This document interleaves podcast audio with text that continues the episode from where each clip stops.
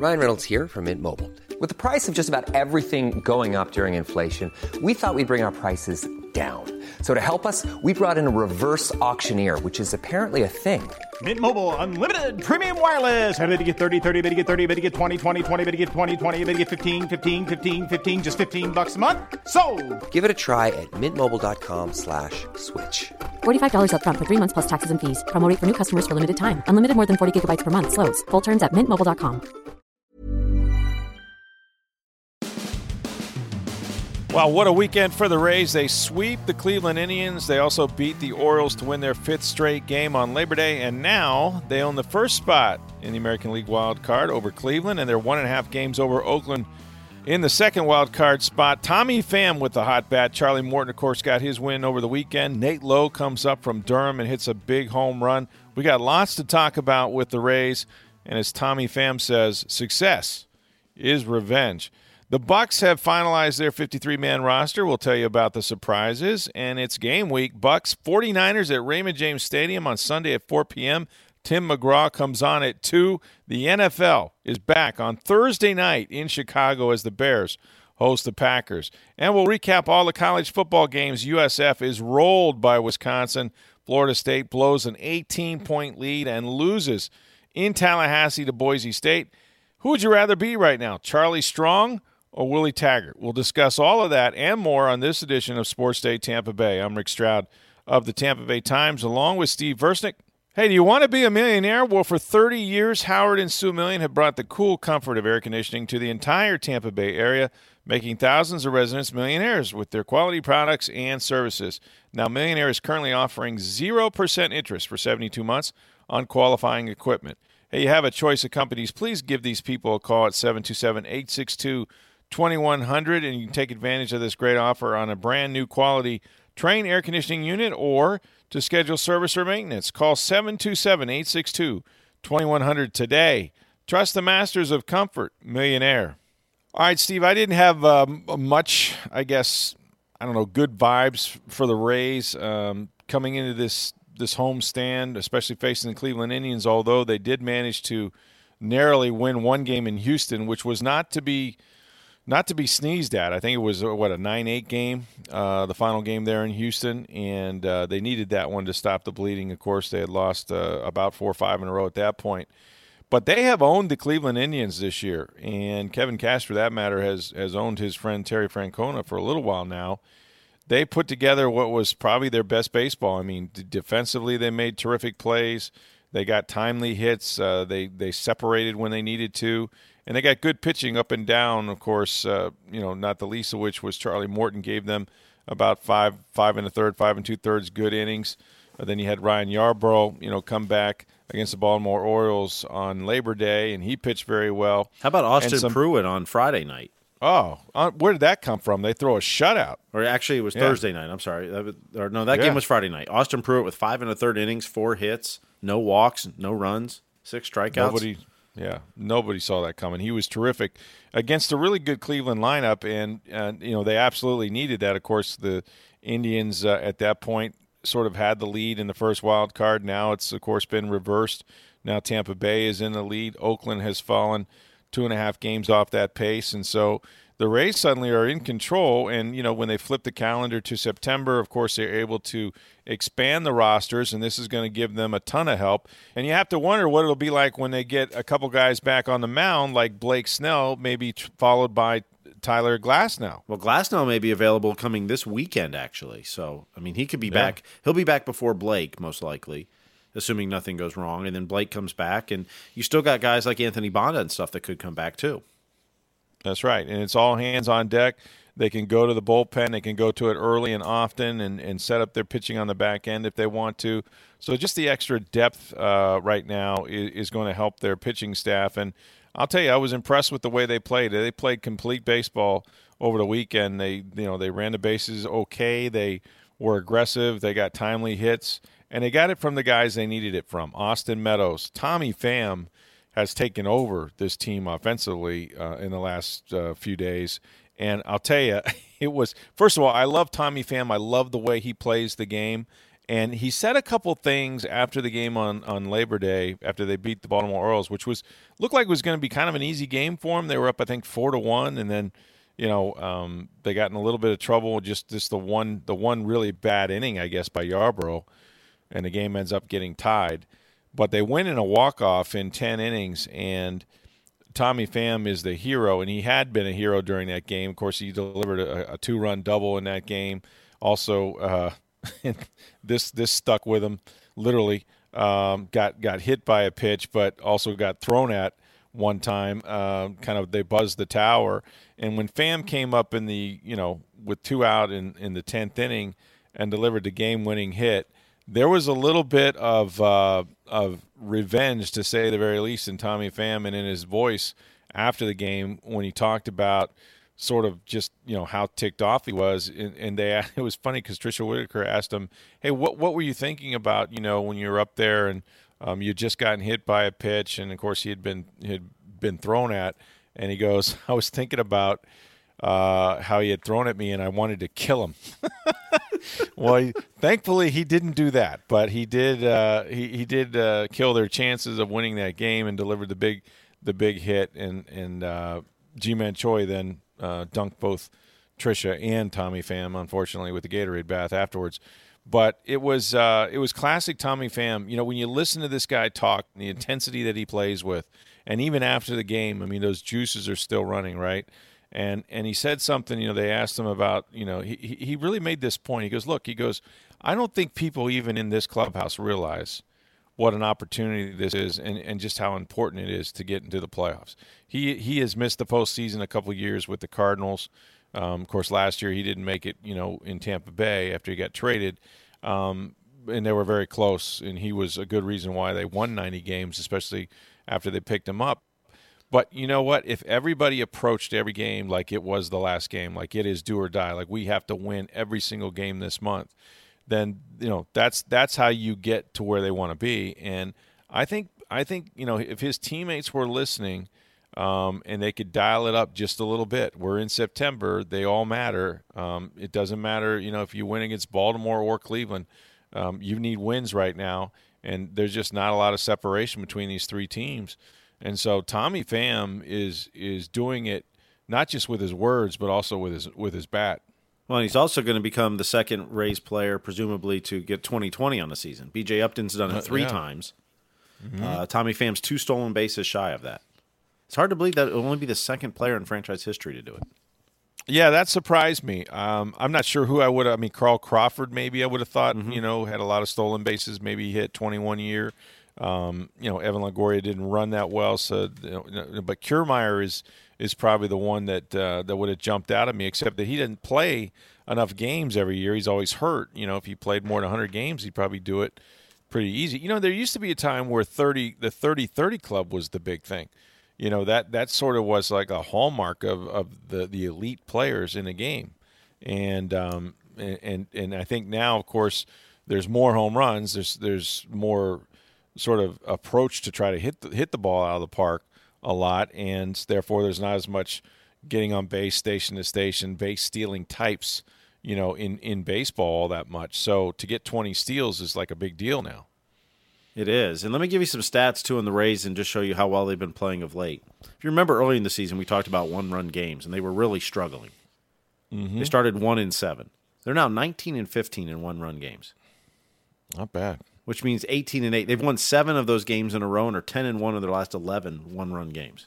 Well, that's impressive because what that tells me is is that you know you you are not you know you're refusing to lose like you're mm-hmm. finished finding ways to win close games and they're going to be they're always going to be in a lot of close games because their pitching and defense is going to keep them in it and frankly until really the homestand they their bats had gone pretty quiet now they did score a bunch of runs on Thursday night when I was in Dallas. I was watching that game go back and forth, and they, they tried to give it away. They're late, but uh, they managed to get one against Houston, which I suppose, if you look at who they faced, I mean, Justin Verlander just threw a, his third no hitter the other night. Of course, they lost to him in Houston, but you know they were able to beat uh, Zack Greinke um, at least the night that he pitched. They were able to win that game and score nine runs. So that that was like a week's worth of runs for them the way they had been swinging the bats. And I think you know, in a weird way, I heard um, I think it was Andy Freed say this is that uh, either him or Dave were talking about how you know when you go to Houston and you face that staff, you know, really three Cy Young Award win winner winning type stuff. Two of them probably have won the Cy Young Award, but um, even the middle game, you know, the guy was throwing 105 miles an hour, and then you come and you face Cleveland, which doesn't have a bad pitching staff, but like the the, the arms they face weren't as elite as the ones they just you know had gotten shut out by uh, you know in Houston. All of a sudden, it, it seems a little easier, and I think that um, you know they were able to make better contact and and relax a little bit more at the plate, and they started hitting the ball all over the place, and that's what they needed to do because they weren't going anywhere the way they were swinging it, and now they're swinging it really good. Um, and you know, and they got you know they get Nate Lowe back, which I think was a, a big get. Boy, he he had a few things to say coming back. It wasn't like he was all happy about being in Durham. Yeah, his comments were kind of like, you know, well, I, you know, they said, you know, did did you work on what they told you to? No, I just went down there, did my thing. I, am paraphrasing, but it was basically that was it. It's like I'm, I know I know I'm good enough to be here now. Frankly, I don't know why they sent me down there, so I was just going to go down there and play. I mean, you know, when they want me back, they want me back, and um, I do think they wanted to see a little more attention to his defense. Um, but we all know he can hit. I mean, he's been able to hit you know anywhere he's been. Now he did deliver a big home run when he got back up here, and and that was that was key. But I even like that attitude. You know, I like that. I, I kind of like the swag that he that he showed, and then and then he backed it up.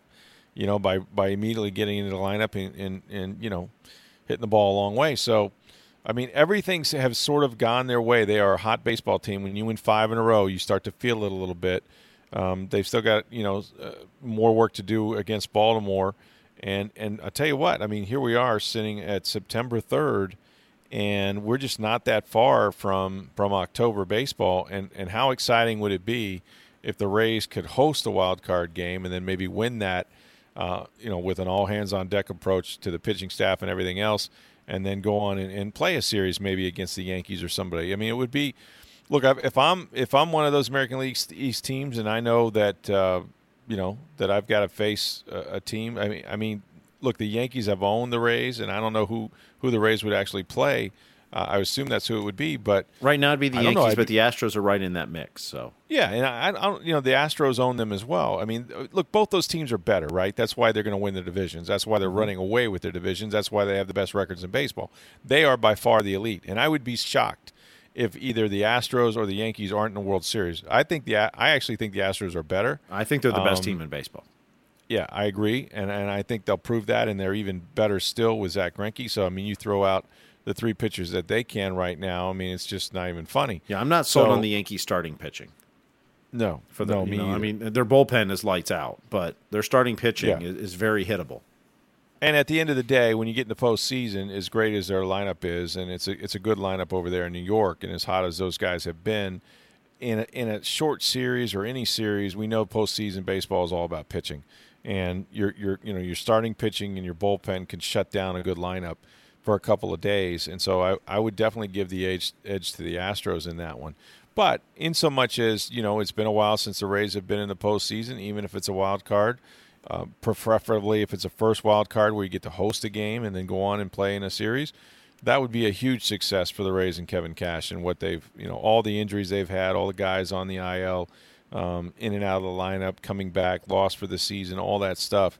You know, for them uh, with this payroll, with the way they've approached it, with with really at times just one starting pitcher in Charlie Morton and all the innings he's logged, for them to get in the postseason, I think would be a huge success. Well, and just think of this too. So on Monday they won their 81st game, so they cannot finish with a losing record. But they right. have 23 games to go. Mm-hmm. If they go nine and 14, they'll match last season's record. Right. Which and that would be a huge disappointment. Well, it would be. That. But what I'm saying is, is, is, if you can assume that, let's say they play 500 ball the rest of the way, that means they're going to be at least at 92 wins. Right you know 92 93 which means they and as much as we know this they're better than they were last year you know the record and all that should play out. that out would establish I mean, it yeah. Now you hope that you know 92 or 93 if that's all they get can get you in the playoffs. It may not this year. No but, it may not. but i mean that's just how good they've been this year is compared to even last year is that they're ahead of yeah. that pace. And if you take a two-year view of this thing and how you know we, we were a year or so ago you know in the spring um, two springs ago, saying they're tanking and everybody's using the T word, and I I was picking them to lose over 100 games. Now you go back to back 90 plus win seasons. I mean that's that's one hell of a of a job by that front office of rebuilding this team and you know uh, the developing the players that have come up through the minor leagues, the, you know, and, and the trades they've made and guys they developed after that like Willy Adames and others. I mean that you know you, you gotta you gotta really respect the job that they have done over there, and you know it would be exciting to see postseason baseball. It's been a while. There's nothing like it. You, you know you would hope it would extend beyond just a one game wild card situation. But if you get if you get the home field and you get a big game at Tropicana, you can sell that place out and get it rocking. Who knows what would happen? But that that would be something to see, and and um, they're in great position to do that. They just have to finish the rest of September. And guys like Tommy Pham, with his attitude and sort of, uh, you know, I, they should start making T-shirts. You know, success is revenge. I I, love mean, it. that's that's awesome. Why don't we right? do? Why don't we do that? We might. We should. Why am I saying this out loud? Okay, nobody make those T-shirts. um, But but let's not do that. Talking about the two-year view, and, and Rays PR put the stat out after the game. This is the 13th time in the last two seasons that the Rays have won at least five games in a row. They did it once from 2015 through 17. That's crazy, isn't it? Now we know those weren't very good teams, and the Rays teams that last year and this year are better. But 13 mm-hmm. times in the last two seasons compared to once in the three seasons prior. It's hard to do. I mean, you know, sometimes it's hard to do. Look, they're 23 games over 500 right now, and they've not been in this place for a while. So, you know, don't enjoy it too much. You got to play. You got to play again tonight. But uh, actually, it's a double header today. Yeah, they got a double Against header against Boston for Dorian. They so they post or they moved the Wednesday day game to a three ten start this afternoon for a uh, single admission double header. So the old school double headers. Buy one ticket, Yeah. get two games. Love that. Love that. Hope people can do it. Hope they're. Uh, you know, the kids are out of school. What better thing to do, right? Exactly. even though even though Dorian's not going to threaten us per se, but they've already closed the Hillsborough, at least Hillsborough, and I think Pinellas as well. So, yes, they have. Yep. Hey, pack up the kids, take them down to the trop, and uh, let them watch two baseball games and eat a lot of cotton candy and run around there and drive you nuts. But they can at least do it someplace else and make noise for the Rays while they're at it. So that'd be a that'd be a good thing to do. Um, as far as uh, over the weekend, of course, it, this started what shortly after Thursday's game. I'm not going to go into the sort of debacle that is the fourth preseason game in Dallas. Um, you know, there were some touching moments that we already talked about on last Friday's podcast, um, but then the cuts came, and no, no real surprises. I mean, I think we could have probably narrowed this down within uh, I don't know four or five uh, selections, I guess, uh, as far as you know which way they would go. And it's always unsettled a little bit even after they get to 53. But the biggest name to, to fall off the roster there was was probably Noah Spence, and you know a second round draft pick, a guy that was. You know, went to Ohio State, had some some some problems, some drug issues. Ended up at uh, Eastern Kentucky, I believe, and um, you know managed to uh, to get drafted in the second round. Had five and a half sacks as a rookie. Looked like a promising outside rusher. Uh, struggled to get a little bit against the run, and then got hurt. You know, he got hurt for two years. He, he you know tore up his right shoulder. Um, you know, had to have surgery. Hurt it again, and uh, you know has gone from uh, thick to thin and, and, and thin again because you know he's added weight, he's taken off weight, and everybody said that when Todd Bowles came in here and this three four defense was going to be installed, that that was going to give Noah Spence his best chance because really he's a little undersized to say the least as a four three defensive end. And in that defense, you're probably at best a designated pass rusher because again they're going to run the ball down your throat, downhill at you all the time with tight ends, with running backs, everybody coming at you. Um, and, and yet, you know, as a stand-up outside linebacker or edge rusher, he could just go get the quarterback. You know, just go get the football, get upfield, use your speed. Um, you know, get off the lineman, all that sort of thing. But he just didn't really make enough plays. I mean, at the end of the day, you know, he had some preseason games. They let him play the third preseason game. He played damn near the whole game, and he really didn't have anything to show for it. And so I, I think the coaching staff just realized that you know it's hard to carry a guy that doesn't give you much on, or anything on special teams. Um, that at best is a designated pass rusher, but doesn't really do that all that well. I mean, quite frankly, they kept Devante Bond, who is sort of an extra linebacker in a way, because you know, remember you got guys like Deone Bucannon who can play linebacker or safety. Um, you know, but but Bond had moved outside and, and proved to be a better pass rusher, even than Noah Spence in this defense. So Noah Spence is uh, you know was released. He's going to have a workout, I think, with the Buffalo Bills, uh, and so you know that that was a bit of a surprise. After the roster um, was set, the Bucs did a couple of things. They they managed to actually trade with the Steelers for a player. They swapped a couple of late round picks in 2021.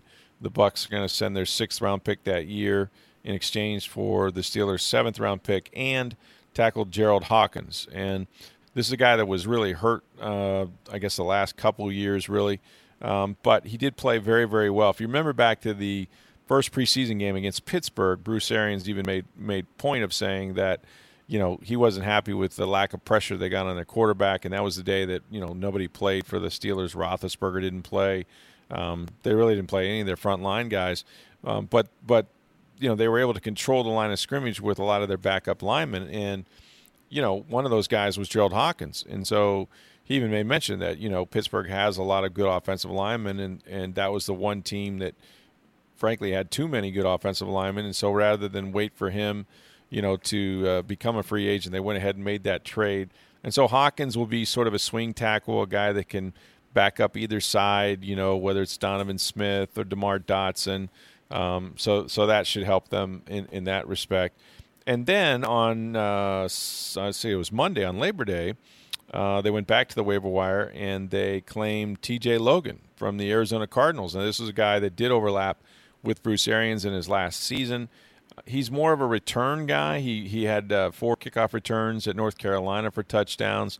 Did a nice job uh, doing that for the Arizona Cardinals. And so you know he's he's a speed guy. He runs you know sub four four type forty yard dash dude. And they had only kept three running backs to that point. I thought that's the way they were going to go until Logan became available. Maybe that's the guy they had their eye on. Um, but they decided to you know, just go with Peyton Barber and Ronald Jones and Dare Ogunbowale, and now you add uh, T.J. Logan to the mix, but again, mostly a special teams player. Uh, and so, in order to make room.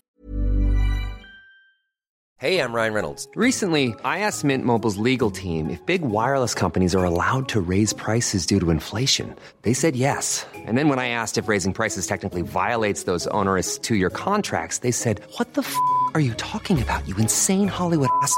So to recap, we're cutting the price of Mint Unlimited from $30 a month to just $15 a month. Give it a try at mintmobile.com slash switch. $45 up front for three months plus taxes and fees. Promoting for new customers for limited time. Unlimited more than 40 gigabytes per month. Slows. Full terms at mintmobile.com.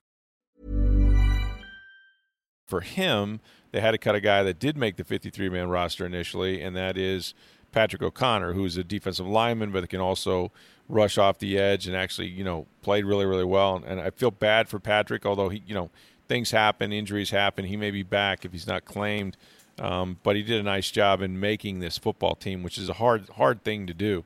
Uh, and then, you know, then they went ahead and uh, after their cuts, they formed a practice squad. Mostly brought back guys that were in camp with them that they liked a lot. Um, some of them undrafted free agents, guys like Bruce Anderson, the running back from Newsome that went to North Dakota State. He had a nice game in Dallas the other night. Uh, John Battle, the safety, Emmanuel Hall, who they'd just gotten from the Chicago Bears, a wide receiver from uh, Missouri. Uh, Jordan Leggett, of course, a tight end. Uh, Nate Trewyn, who's a who's a, a pretty good center. Mazzi Wilkins, the USF kid, the cornerback that came in late in training camp, made a bunch of plays. He'll get his chance to come back on the practice squad. Nick Fitzgerald, who uh, you know was a quarterback from Mississippi State that missed all of training camp and the preseason with a hamstring injury. He was on the non-football injury list because of a hamstring uh, that he got playing beach volleyball of all things. He is now healthy. He's on the practice squad. He will be back this week. Terry Beckner Jr., you know, one of the draft picks from Missouri, defensive lineman. They brought him back. Then they signed an interesting player, um, Tony Brooks James from Oregon, who's a very fast running back. And then they also signed Brad Seaton, who's an offensive lineman that had been with the Bucs at one point and uh, could play offensive tackle.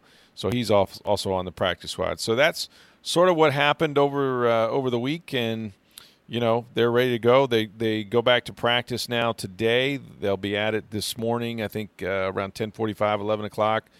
We'll have a chance to talk to Bruce Arians. There'll be an open locker room after that, and then the rest of the week is pretty much the normal schedule. Wednesday, um, we'll get uh, Bruce Arians again, uh, and and then an open locker room. Both coordinators will talk on Thursdays this year, so we'll have a chance to talk to Todd Bowles, of course, Byron Leftwich on Thursday.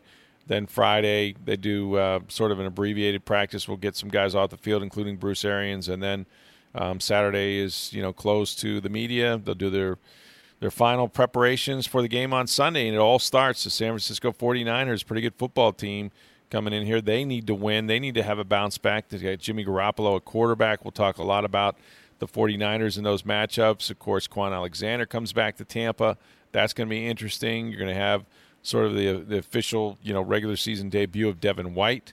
Um, if you didn't get a chance, we published uh, what was a comprehensive special section on the Bucs, 48 pages on Sunday. You can also read that online at TampaBay.com. If you haven't subscribed, make sure you do so. There are some really good stories, and not just because I wrote some of them, um, but this is a really good job by by everybody at the Tampa Bay Times putting this together.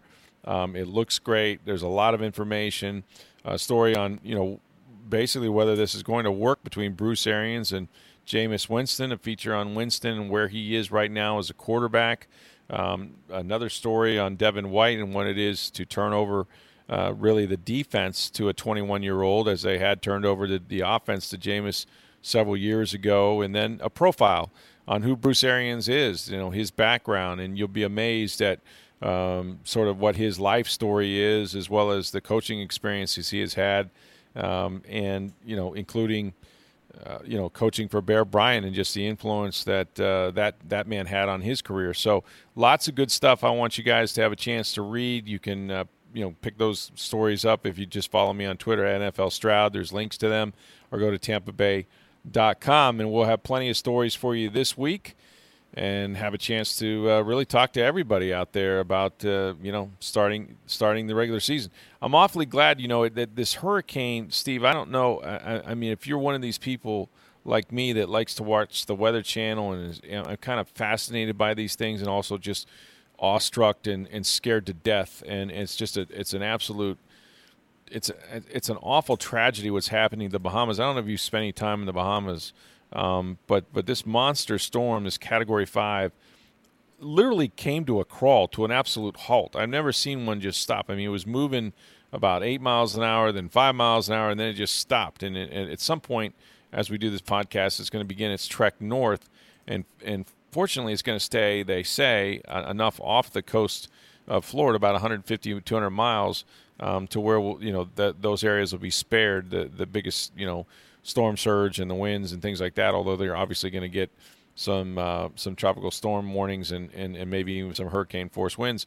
Um, but uh, but boy, the, the Bahamas have just been absolutely decimated by by this storm. It's just been awful.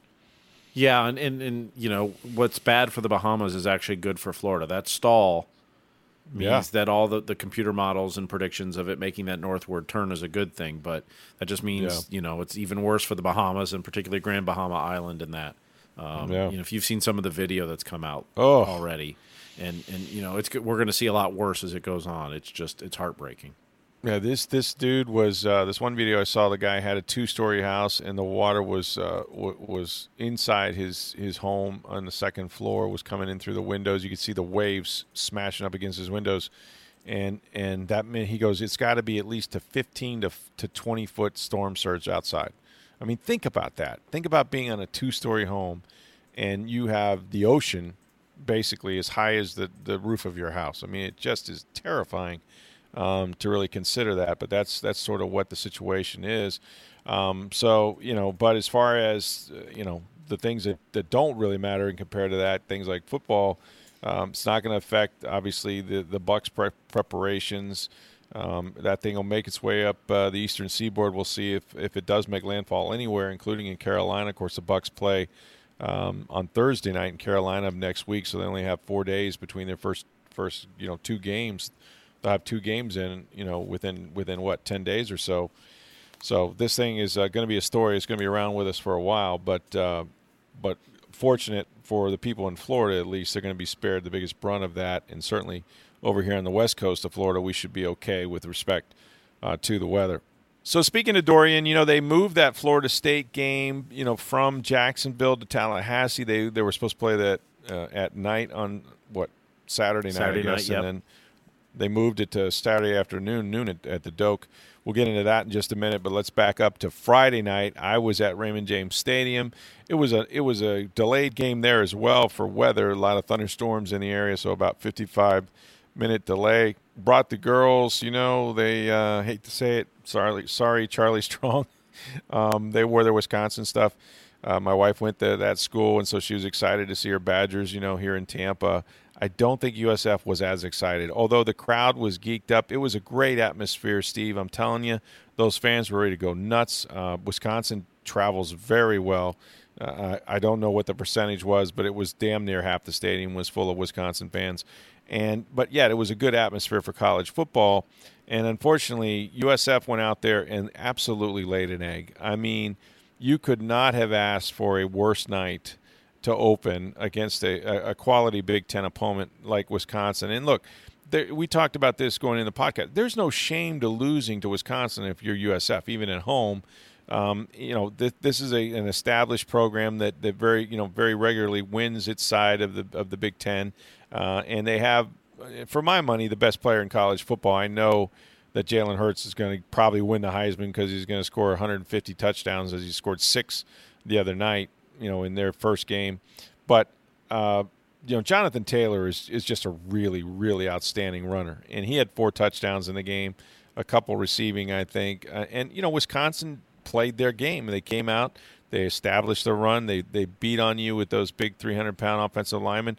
Um, their quarterback situation isn't the greatest. They're going with a redshirt junior. They got a couple good freshmen sort of behind him, but he did just enough to you know, consistently move Wisconsin down the field. And unfortunately, I, I felt like this about the game. If Blake Barnett's receivers don't drop passes early in that game, I'm telling you, it's a different game. Um, they they dropped some critical throws on third down that that would have gotten the crowd into it, uh, gotten USF moving, gotten their confidence going a little bit, and and you know I think USF would have been competitive, but you have to execute. You know, good teams make you pay when you make those mistakes, and there were enough turnovers. Um, you know, Blake did not play a great game by any means, but I thought he got let down a little bit. They didn't use the running backs the way they should have. Those guys didn't get enough touches. It couldn't have gone worse for Kerwin Bell. You know, the whole story in the offseason, Steve, I thought was what is Kerwin Bell going to do with this offense? Now, the defense was the disappointing part of USF a year ago in particular, but I was really looking forward to see sort of what Kerwin Bell was going to do. And everything he tried was just the wrong thing. Yeah, and it's it's really a shame. We were talking about this before the podcast, and everyone's kind of mentioned who would you rather be, Willie Taggart or Charlie Strong right now, because both had very disappointing losses for different reasons. I mean, USF I don't think was expected to win, but you didn't expect to lose forty nine nothing. That's right. But I'm not willing to write off the season for USF because of a loss to Wisconsin. And, and as No, you said, I, so. mean, you know, the receivers early on, a couple of those catches, and, and they get a score early, and, and maybe the whole changes the game. Yeah, everything can Yeah. change about that. Where, Yeah. you know, in college, sometimes you lay stinkers. Even Yep. the best teams do. Ohio State last year lost really badly to Purdue. Uh, That's it was like right. something like forty-eight to twenty or something. That's not the score, but it was close to that. And it was a. I mean, Purdue dominated that game, but Ohio State was a top five team, no question about it. Uh, Yeah. Georgia a couple years ago, granted, it was a good LSU team, but I mean, got blown out. Um, Right. That happens, and I'm not putting USF in those categories, but in college, Yeah. sometimes you lay a stinker, and you can come back the next week and see. Now, losing 49 to nothing is kind of demoralizing. And so it'll be Oh, really interesting how they respond next week at Georgia Tech, another Power Five school, although not to the level of Wisconsin as far as their talent and ability at this point. But I'll be curious how they respond to that. And then I'll kind of have a better feel for how I think this season might go for USF. Yeah, they're going to have to come out and, and, and play well and hope, you know, for their sake, hopefully beat Georgia Tech, which got, you know, beaten up pretty good by Clemson. But, um, you know, it's going to be a tough start to the season when you go Wisconsin and then go to Georgia Tech. But man, it, it just it just doesn't feel like this whole Charlie Strong thing is is off to a very good start. But but to be honest, to answer your question, I'd rather be Charlie Strong because I agree with you. I don't think that they're going to be non-competitive in the American Athletic Conference. I'm not so sure about Florida State or Willie Taggart. I don't. I would not want to be Willie, even though 18 million dollars is too much. We know for Florida State to buy him out, so he's probably here not just this year, but perhaps next. But man, you had everything going your way.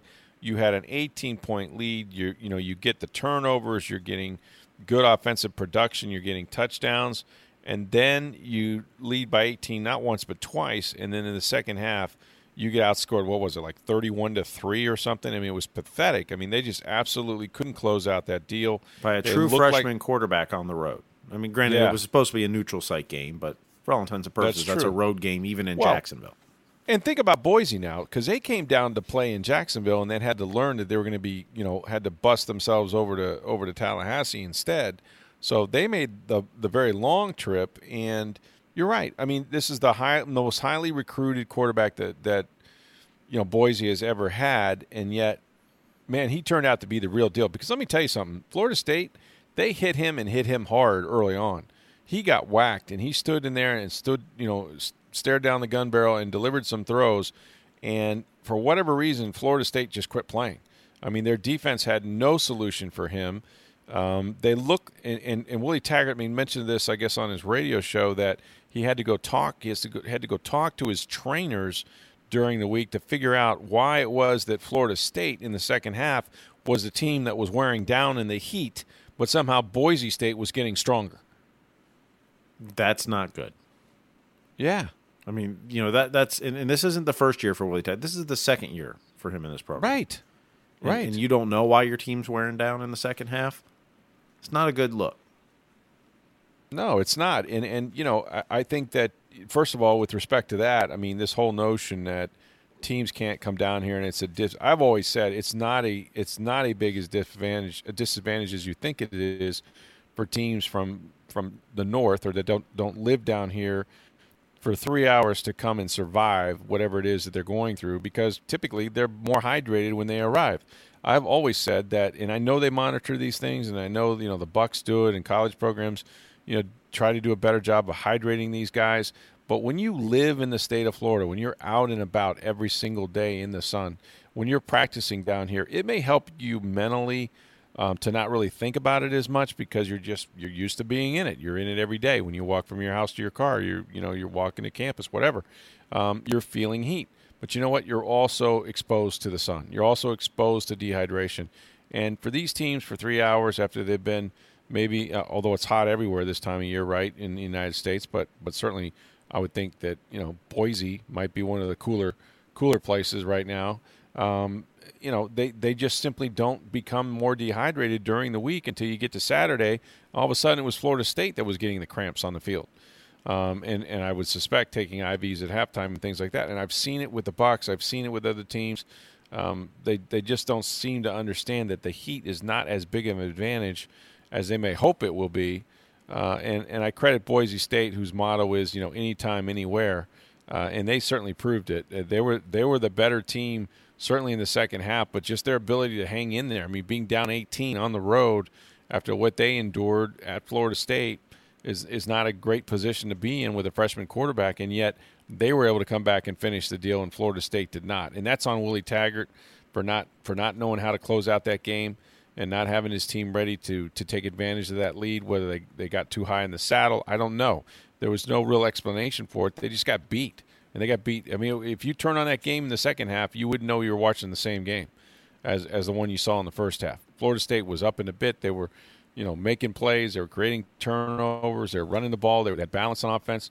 It was a beautiful thing to watch. And then all of a sudden, uh oh, you know, you got that feeling. And, and Willie was incapable of stopping it. You know, incapable of doing anything to change the momentum of that football game.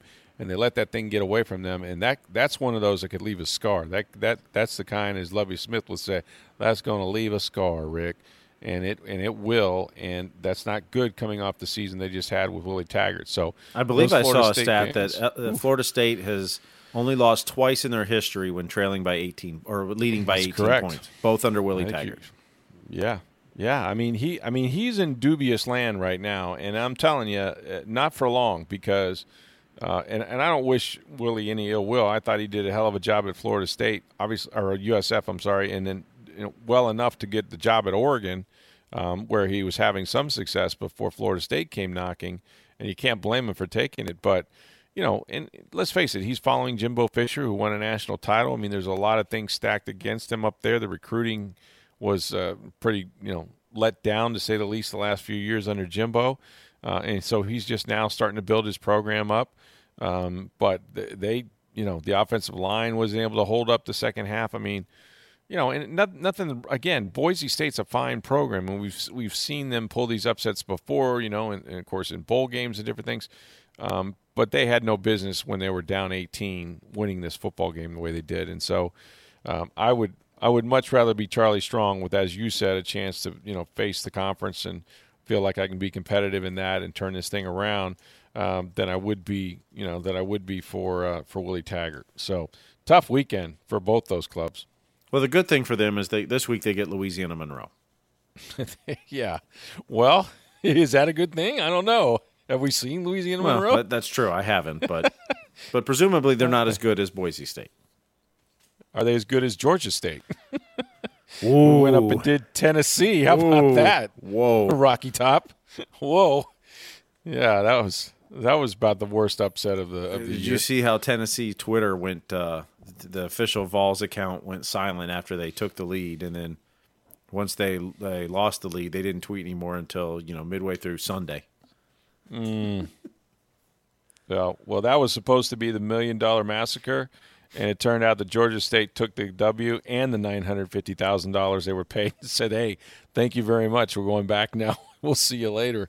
Tennessee football, man. Oh my, it is. Uh, it's an embarrassment to say the very least. But uh, you know, what are you gonna do with that? All the other teams I, I expected to win, they did win. Of course, uh, Alabama did their thing. Oklahoma did their thing with Alabama's old quarterback Jalen Hurts, who scored about 21 touchdowns.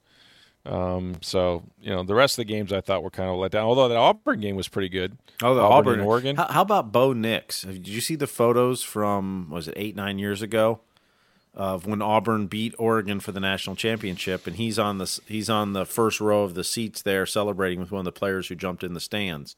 It's incredible. He's a, he's a diehard Auburn fan. Now he's a freshman quarterback for Auburn, leading them to a comeback win over Oregon in the season opener. And and with a big time throw too late in the game Mm-hmm. uh, when they needed it for a touchdown. If that guy gets tackled in bounds, I'm not sure that they can get the ball spiked and get a, get a field goal there. But uh, yeah, it was it was big time. So Gus Malzahn and him pumping you know pumping their fists. I mean it was it was great drama. That was probably the best game of the weekend that I watched anyway. Well, that was the only that one with two ranked teams, so True. So the SEC kind of had an up and down weekend. I mean, you know, that was a good win for Auburn over a ranked Mm-hmm. Oregon team. Ole Miss lost to Memphis, which Memphis Right. is a decent team, but you know, that's not that's not a good look. And of course, the Tennessee loss. All right. Well, as a matter of fact, we're going to talk some college football with Matt Baker, of course, our college football writer of the Tampa Bay Times on Thursday. The Rays today, however, will try to uh, get that doubleheader against the Baltimore Orioles at the Trop. So, traditional doubleheader there if you're looking for something to do with the kids as they're out of school uh, today. And then the Bucs uh, will be back at work finally in preparation for their first regular season game against the 49ers this afternoon. We'll have a chance to talk to Bruce Arians. And uh, in fact, you'll hear from Bruce Arians. Uh, if you had a chance, or uh, I want you to go back onto TampaBay.com, read the story that I wrote about Arians, about his upbringing, all the things he went through in his life, his coaching stops along, the way, his big influences, some of the trouble he got into as a youth that has steered sort of his attitude about giving players second chances. Um, you know how he became colorblind and and uh, was you know like the first uh, player at Virginia Tech history to room with a have a black roommate and turn out to be Ronde Barber's uh, father.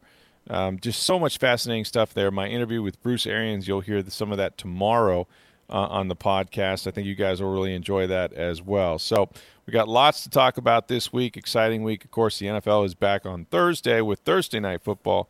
The Chicago Bears host the Green Bay Packers. And folks, we know that you have a choice of air conditioning companies. Uh, it is still very hot out there, and chances are you could use these folks' help. Call my friends uh, Howard and Sue Million at Millionaire. They're currently offering 0% interest for 72 months on qualifying equipment. Give them a call today at 727 862 2100 to schedule service or maintenance. That's 727 862 2100 today. Trust the masters of comfort, Millionaire. For Steve Versnick, I'm Rick Stroud of the Tampa Bay Times. Have a great day, everybody.